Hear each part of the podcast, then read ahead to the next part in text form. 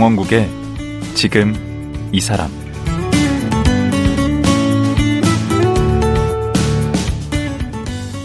안녕하세요. 강원국입니다. 어제에 이어 피아니스트 백혜선 교수와 말씀 나누겠습니다. 30년 전 백혜선 교수는 세계 3대 피아노 콩쿠르인 차이콥스키 콩쿠르에서 입상하면서 세계적인 피아니스트 반열에 올랐는데요. 백혜선 교수는 겉으로 드러나는 화려한 경력과는 달리 늘 좌절과 시련의 연속이었다고 말하고 있습니다. 특히 연주가 끝나면 늘 좌절한다고 하는데요. 음악가들이 느끼는 좌절은 어떤 의미일까요? 백혜선 교수에게 좌절이란 무엇일까요? 오늘 자세히 말씀 나눠보겠습니다. 지금 만나보죠.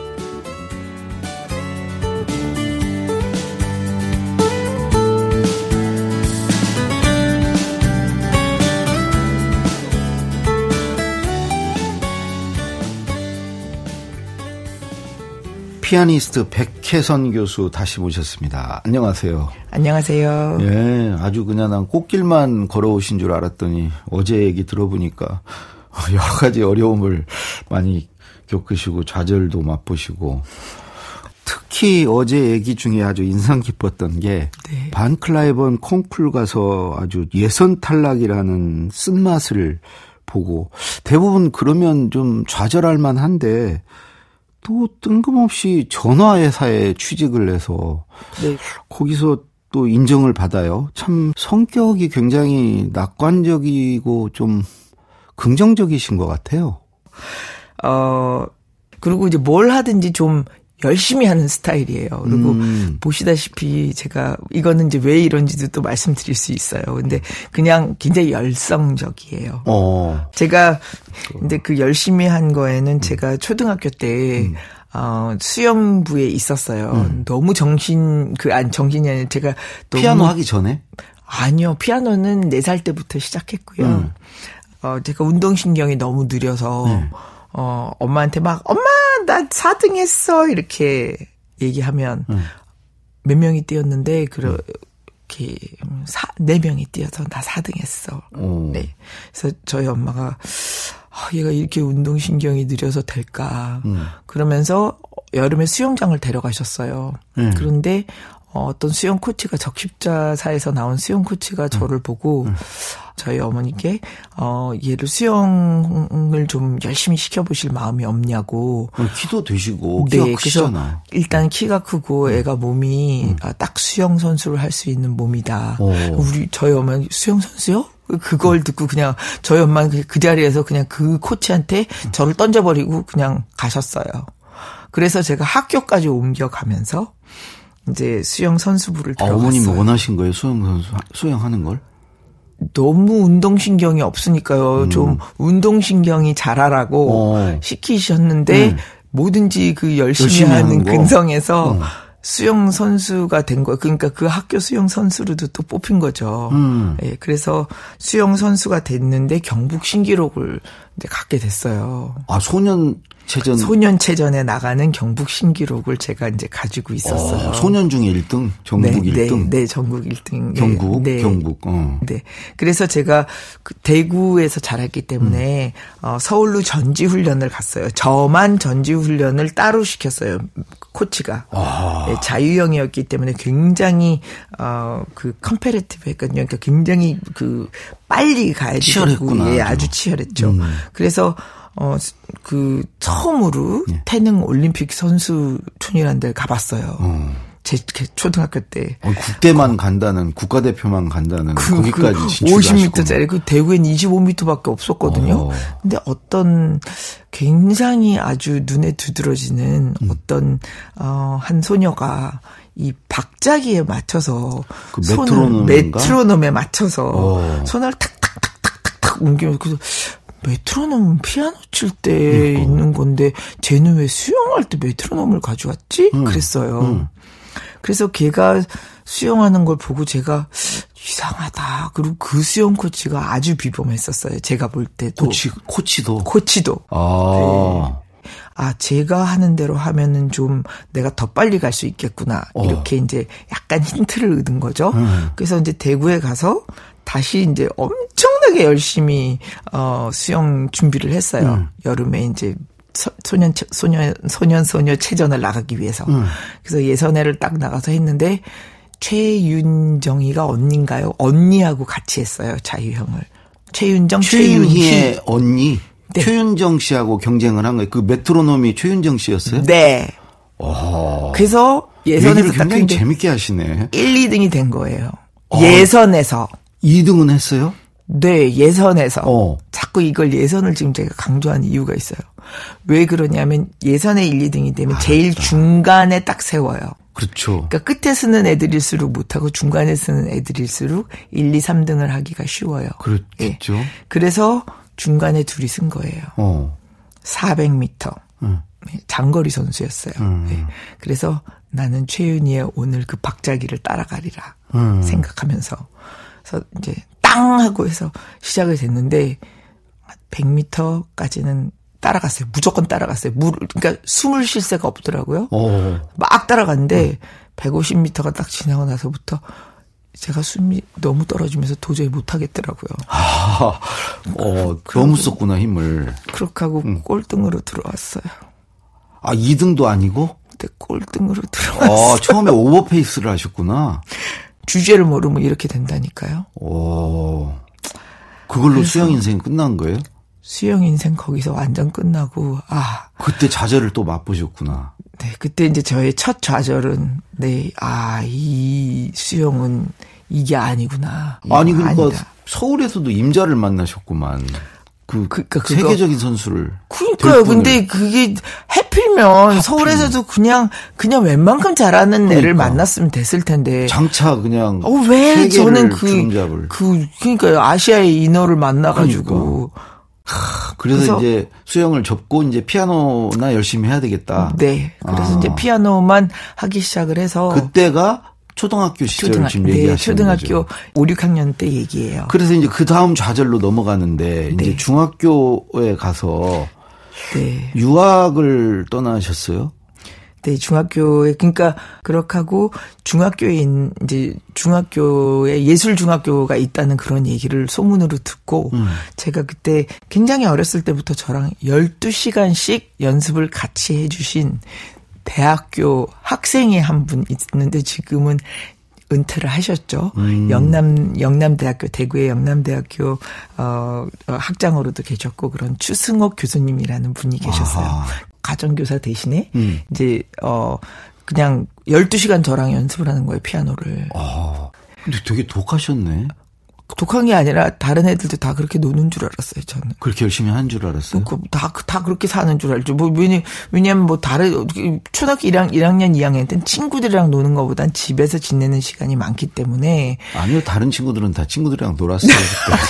골목에서 놀고 다 놀았는데 혼자 지금 거기서 집에서 치신 거예요. 하, 하루에 얼마씩이나 치셨는데. 그니까 점심 먹고 좀 음식에 약했어요. 그래서, 짜장면 사준다 그러면 짜장면이 먹고 싶어서 3시간 억지로 피아노에 앉아있고 그랬거든요. 그래도 대단한 거지 초등학생이. 예, 그래서 제가 서울에 있는 그 예원이라는 학교를 음. 어 가서 6학년 때 제가 시험을 보러 간다더니 저희 아버님이 음. 굉장히 굉장히 보수적인 그런 어, 경상도 사나이였어요. 어허. 네, 그래서 야, 네가 서울에 가서 시험 치면 되지도 않을 뿐더러 야 대구 창피다 이렇게 얘기하셨어요. 어. 제가 가서 붙었어요. 어, 그 입시- 어려운 예원 예중. 예원 시험을 요즘. 붙었어요. 어. 콩쿨도 입상을 했, 했거니와 어허. 예, 붙어서 음. 아 나는 서울은 피아노로 갈 수 있구나 음. 이렇게 이제 생각을 수영은 해서 안 됐는데. 예, 수영은 안 됐는데 음. 그래서 나는 피아노를 할 것이다 이렇게 이제 확, 확 바꿨어요. 그래서 어. 서울을 가기로 했어요. 어. 서울을 1, 2년을 다녔는데 콩쿨에 또 매년 입상을 굉장히 큰 그래도 중학교생으로 큰 콩쿨에 입상을 한 바람에 비자가 굉장히 빨리 나왔어요. 다른 애들은 음. 미국 비자? 미국 비자가.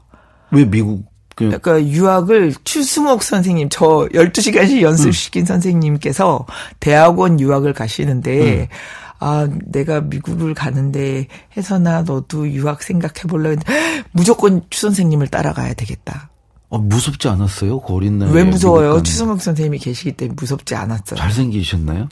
아, 추승욱 선생님이 여자분이세요. 아, 여자분이세요? 아, 그래요?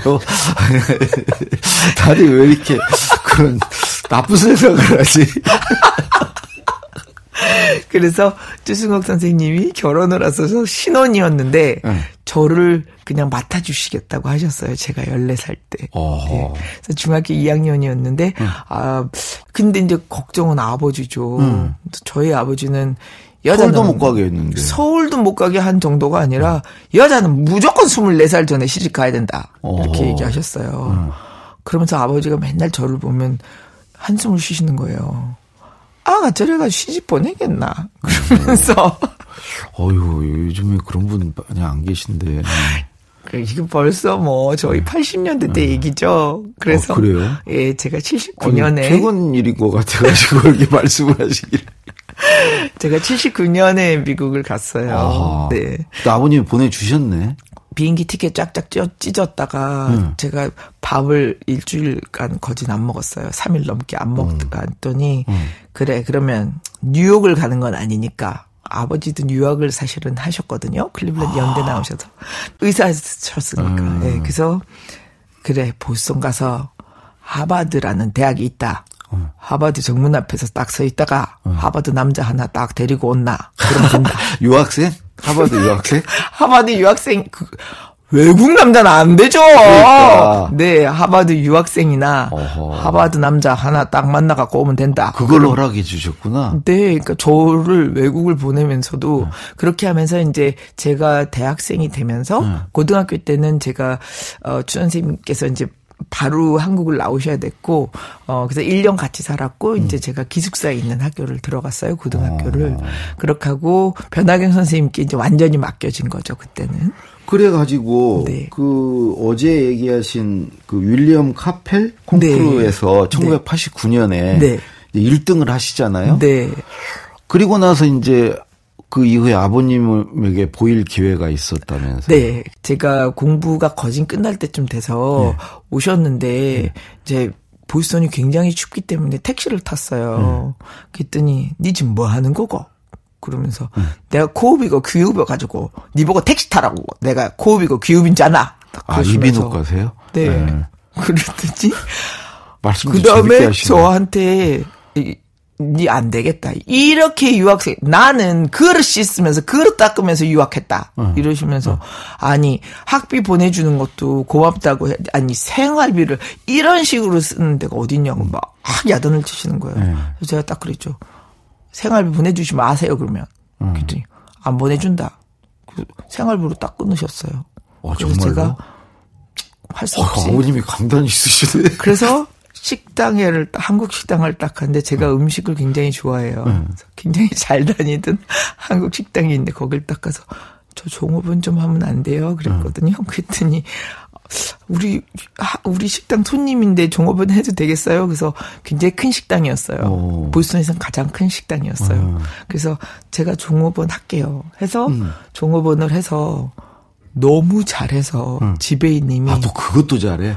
백양 보통 음악하는 사람은 이 사기 그릇 안 드는데 백양 진짜 사기 그릇 잘 들고 아이 이 남자같이 일을 너무 잘해 백양은 서비스업이 백양 완전히 백양은 서비스업이 백양 백양이 나가야 되는 직목이야 아하. 저한테 그러시면서 성도 딱 어울리네, 네, 백양. 네, 그러면서 저한테 백양이라고 하면서 호텔업 쪽으로 나가보는 게 어떠냐고 뭐 그런 그런 얘기를 하셨어요. 그래서 그 아버지께서 얘 돈 필요 내 언제 나한테 지금 무릎 꿇을 건데 이러면서 기다리셨는데 무릎을 안 꿇었어요. 어허. 그렇게 하고 윌리엄 카펠 국제 콩쿠르를 나가서 우승을 했어요. 응. 그럼 그러면서 제가 이제 식당을 지금 못 한다. 제가 무슨 콩쿠르를 나가야지 돼서 음.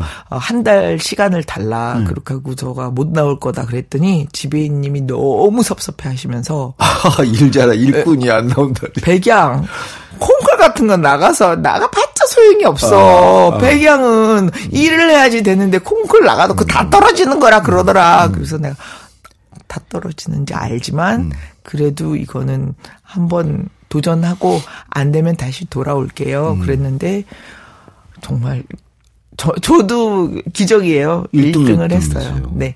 그래서 그 부상으로 뉴욕 링컨 센터에서 어, 전석 매진이 되는 그런 어, 독주회를 했어요.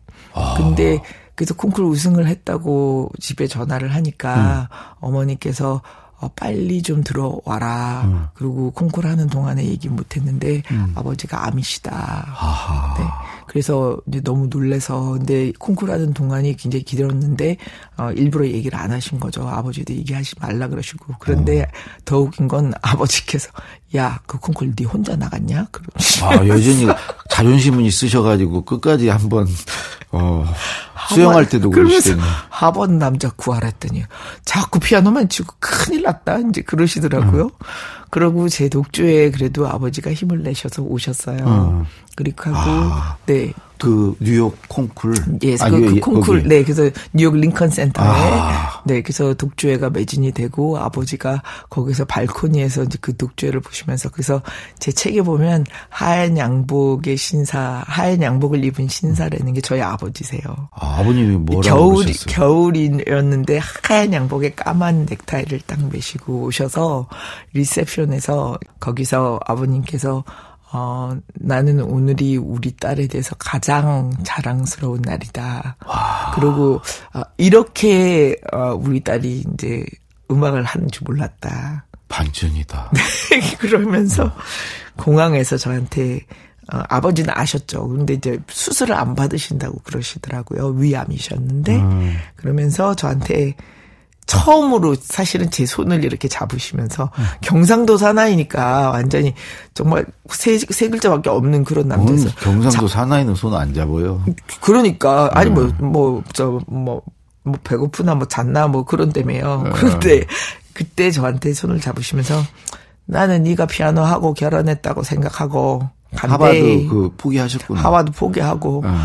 나는 간대.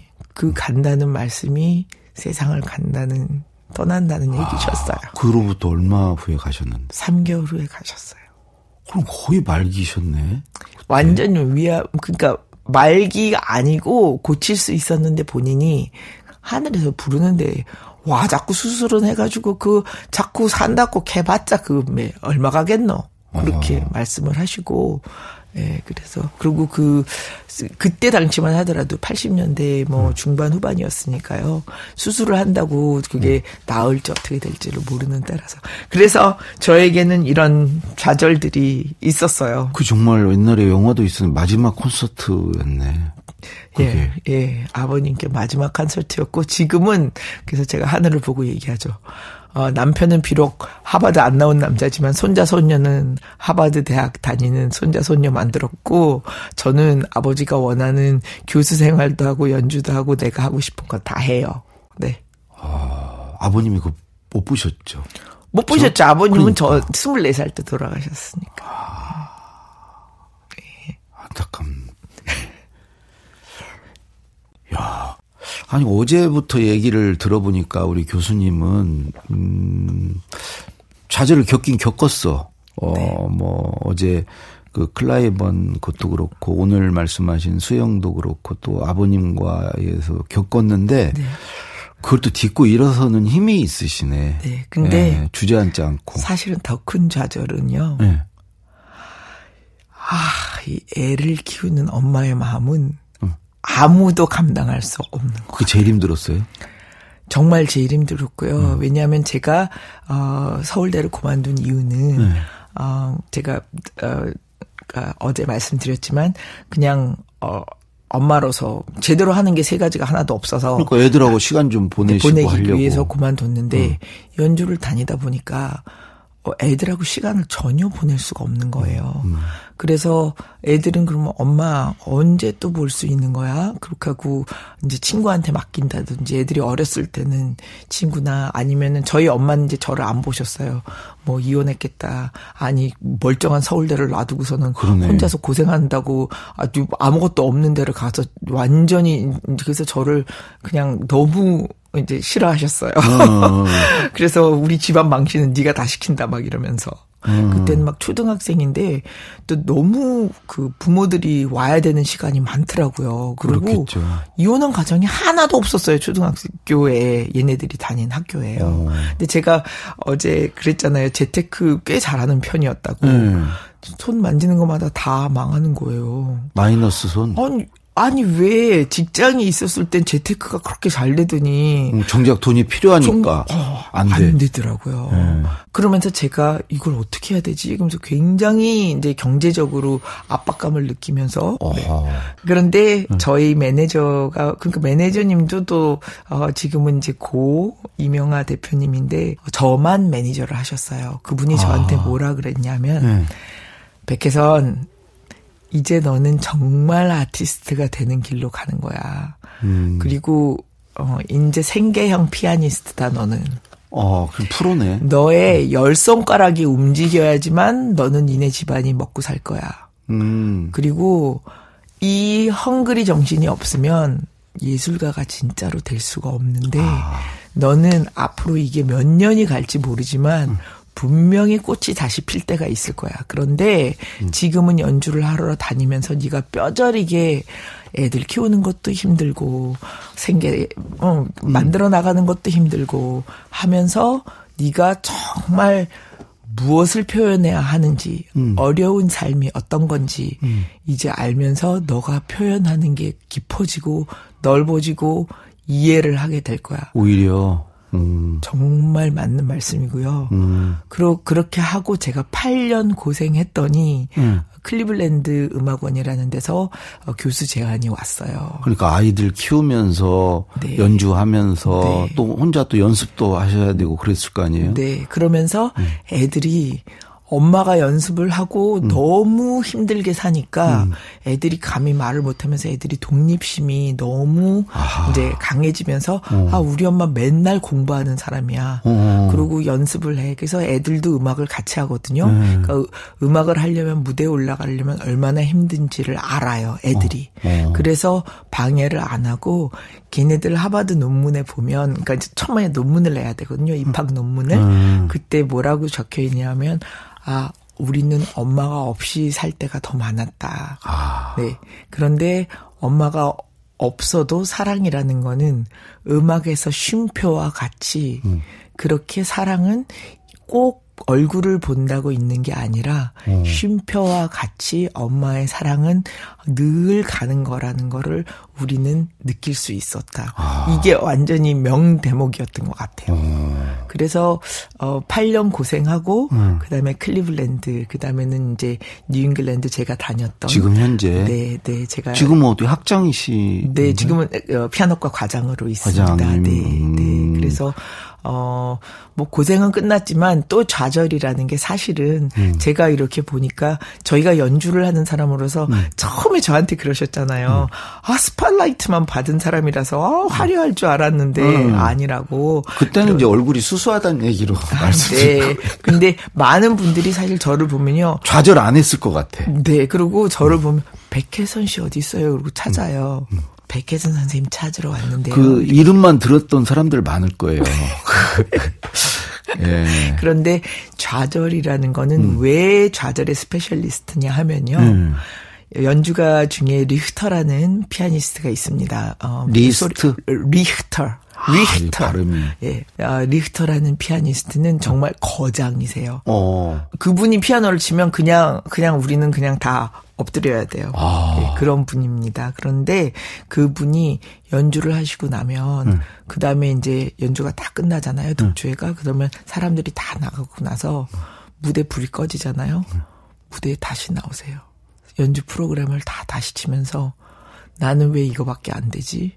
여기 내가 뭘 잘못했지? 와.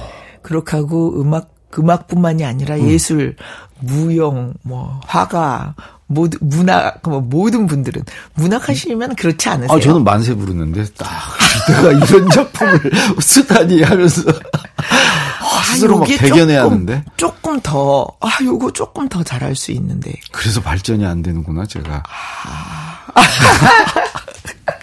그건 농담이신 거 알고요. 어. 근데 그래서 연주하는 사람들은 자기 연주에 만족하는 사람이 단 한 사람도 저는 없다고 생각합니다. 매일 좌절해요.